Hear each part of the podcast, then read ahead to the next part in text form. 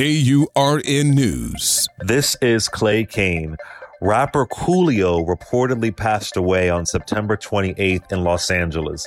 He was 59 years old. According to TMZ, the Gangsta's Paradise rapper was visiting a friend late Wednesday afternoon when he passed away.